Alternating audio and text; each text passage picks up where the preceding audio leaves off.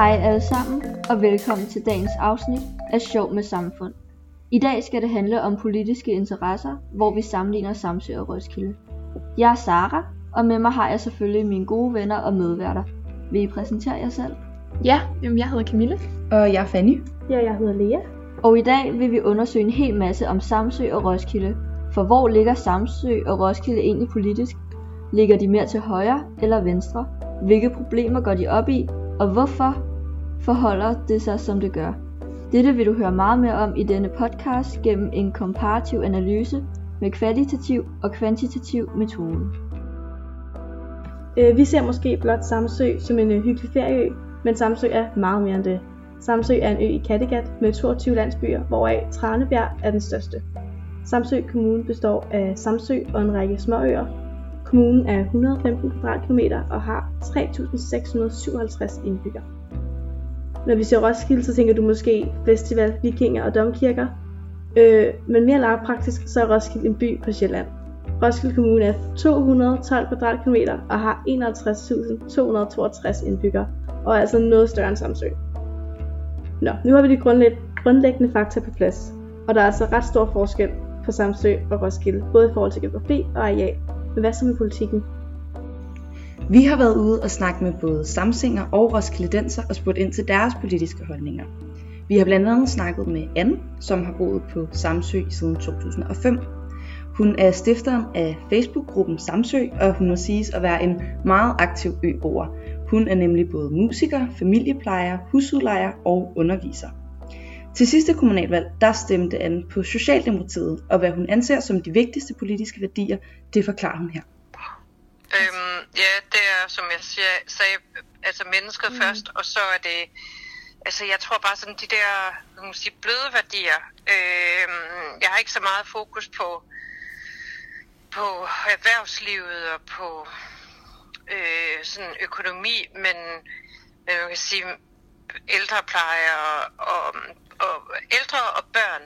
Og også øh, det er sådan, det er også selv brænder for, at kultur for børn. Øh, altså at, at at børn får bedst mulige opvækstvilkår, øh, både tryghedsmæssigt, men også sådan kulturelt, og bliver stimuleret i oplevelser.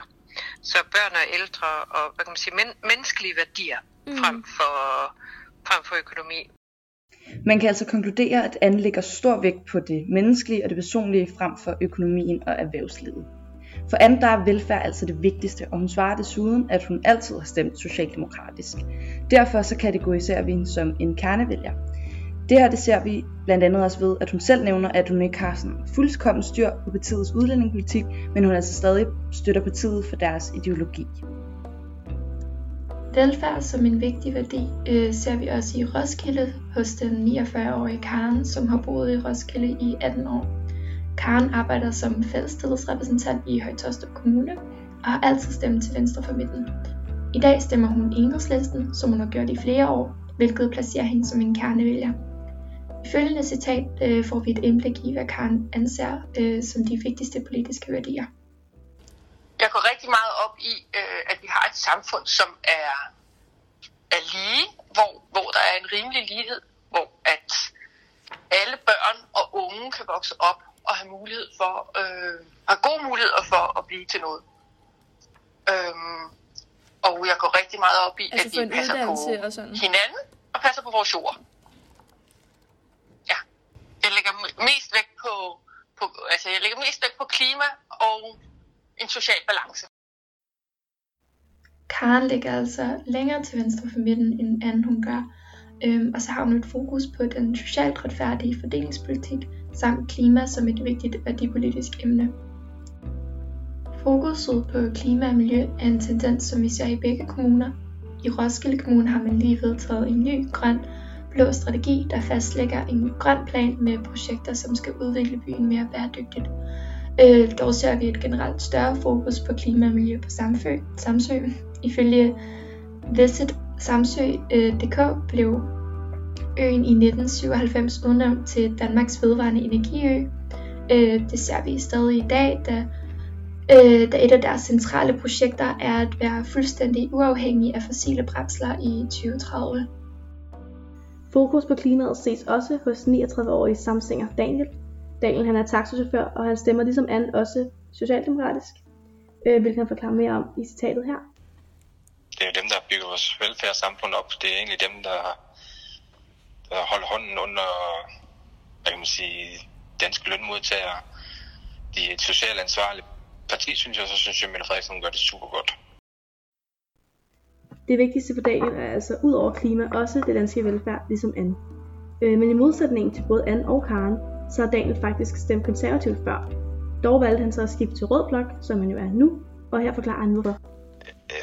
Jamen det er jo netop fordi, at jeg synes, at øh, den måde, de øh, pointerede velfærden mindre, og hvordan de egentlig gav store skattelettelser til olieselskaber og banker dengang, og hvor jeg ikke fik en død ud af det. Mm. Altså, jeg kunne ikke mærke, at jeg havde stemt på det parti der, fordi at det var egentlig ikke, jeg kan sige, det var ikke inden for mit øh, erhverv, som de egentlig sørgede for.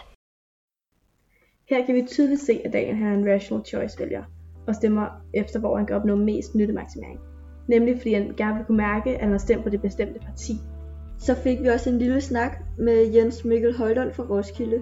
Han er 19-årig studerende på Roskilde Katedralskole, og han er for nylig flyttet til Roskilde, men han har boet i en af nabobyerne i hele sit liv. Til det sidste kommunalvalg stemte han det konservative Folkeparti, og her citerer han. Jeg stemmer højreorienteret, fordi jeg går ind for frihed for den enkelte borger, og det kan jeg finde i Blå Blok. Jeg ønsker mere økonomisk frihed, så vi selv har mulighed for at råde over vores penge. Samtidig er jeg mere enig i de værdipolitiske holdninger, som man finder i de blå blok. Hvorefter han så pointerer, at han altså går mest op i skatte- og ligestillingspolitik. Derudover synes han, at Danmark fortsat skal være en del af EU, og mere specifikt på grund af arbejdskraftens frie bevægelighed. Jens Mikkel Højlund stemmer meget ideologisk og stemmer ud fra, hvordan han mener samfundet bør være. Karen fra Roskilde er altså den eneste af de fire adspurgte personer, der stemmer mere yderligt, i og med at hun stemmer enhedslisten. Hvor de to adspurgte på Samsø begge stemmer på Socialdemokratiet og stemmer dermed mere end mod midten.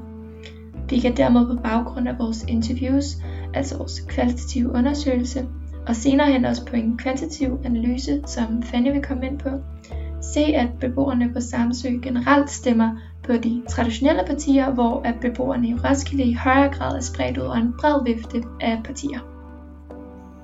Herudover så har vi altså også undersøgt forholdene gennem en kvantitativ metode. Ifølge Danmarks Statistik så har Samsø en generel tendens til ikke at stemme på de her yderpartier. Det er altså mere de såkaldte traditionelle partier, som der bliver stemt på, herunder Socialdemokratiet og Venstre, som er de største partier i kommunen. Socialdemokratiet de fik altså 27,8% af stemmerne, og Venstre fik 17,7% af stemmerne til kommunalvalget i 2017. Det samme gælder for Roskilde, hvor også Socialdemokratiet og Venstre var de to mest støttede partier til kommunalvalget i år 2017, hvor Socialdemokratiet fik 27,4% af stemmerne. Men til forskel fra Samsø Kommune, som kun er spredt over fem forskellige partier, så ser vi altså en større generel diversitet i vælgeradfærden i Roskilde.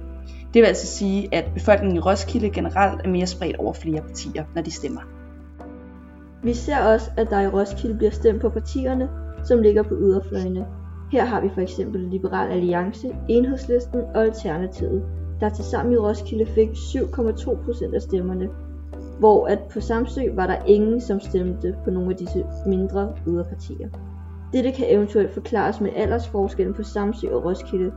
På Samsø er gennemsnitsalderen i 2020 52,1, og i Roskilde ligger der en gennemsnitlig alder på 42. Meget peger på, at flere og flere unge stemmer, på, stemmer efter konkrete politiske emner, som for eksempel flygtning eller klimapolitik. Hvorfor den yngre vælgerskare ofte stemmer yderligt, som vi ser i Roskilde. I dag er det partiernes politik ofte baseret på bestemte sager, da det er det mest relevante for unge. I dag er socialklasser i nogen grad forsvundet, og de unge stemmer der, derfor mere ud fra deres politiske holdning til aktuelle emner frem for deres socialklasse. Ja, og unge mennesker er lettere påvirket af værdipolitiske issues, fordi de for eksempel ikke har en fast indtægt at stemme efter. Derimod er den ældre del af befolkningen vokset op i en tid, hvor familiens socialklasse havde meget større betydning, end den havde i dag. De ældre vil derfor oftest være classvoters, der lojalt stemmer på det politiske parti, der repræsenterer deres sociale klasse. For at samle op på de vigtigste pointer, kan vi på baggrund af vores undersøgelse altså udlede, at både Roskilde og Samsø primært stemmer rødt, med Socialdemokratiet som det mest stemte parti med henholdsvis 25,7% af stemmerne på Samsø og 23,8% i Roskilde. Forskellen mellem de to kommuners vælgeradfærd er dog, at stemmerne i Roskilde Kommune er fordelt over flere partier, hvor øh, de på Samsø er mere centreret om få partier, øh, hvilket kan skyldes den højere gennemsnitsalder, øh, som både Sara og Lea snakkede om, øh, og så selvfølgelig den store størrelses- og befolkningsforskel øh, på de to kommuner.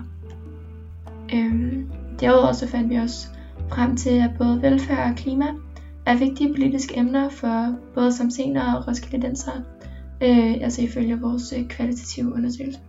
Nu er der vist kun tilbage at sige tak for i dag. Ja, og øh, vi vil her fra Sjov med Samfund sige tak til alle de mennesker, vi har interviewet, og som var friske på at medvirke i podcasten. Ja, og tak til alle jer derude, der har lyst til at lytte med. Ja, så må I have det godt, til vi ses næste gang. Hej hej!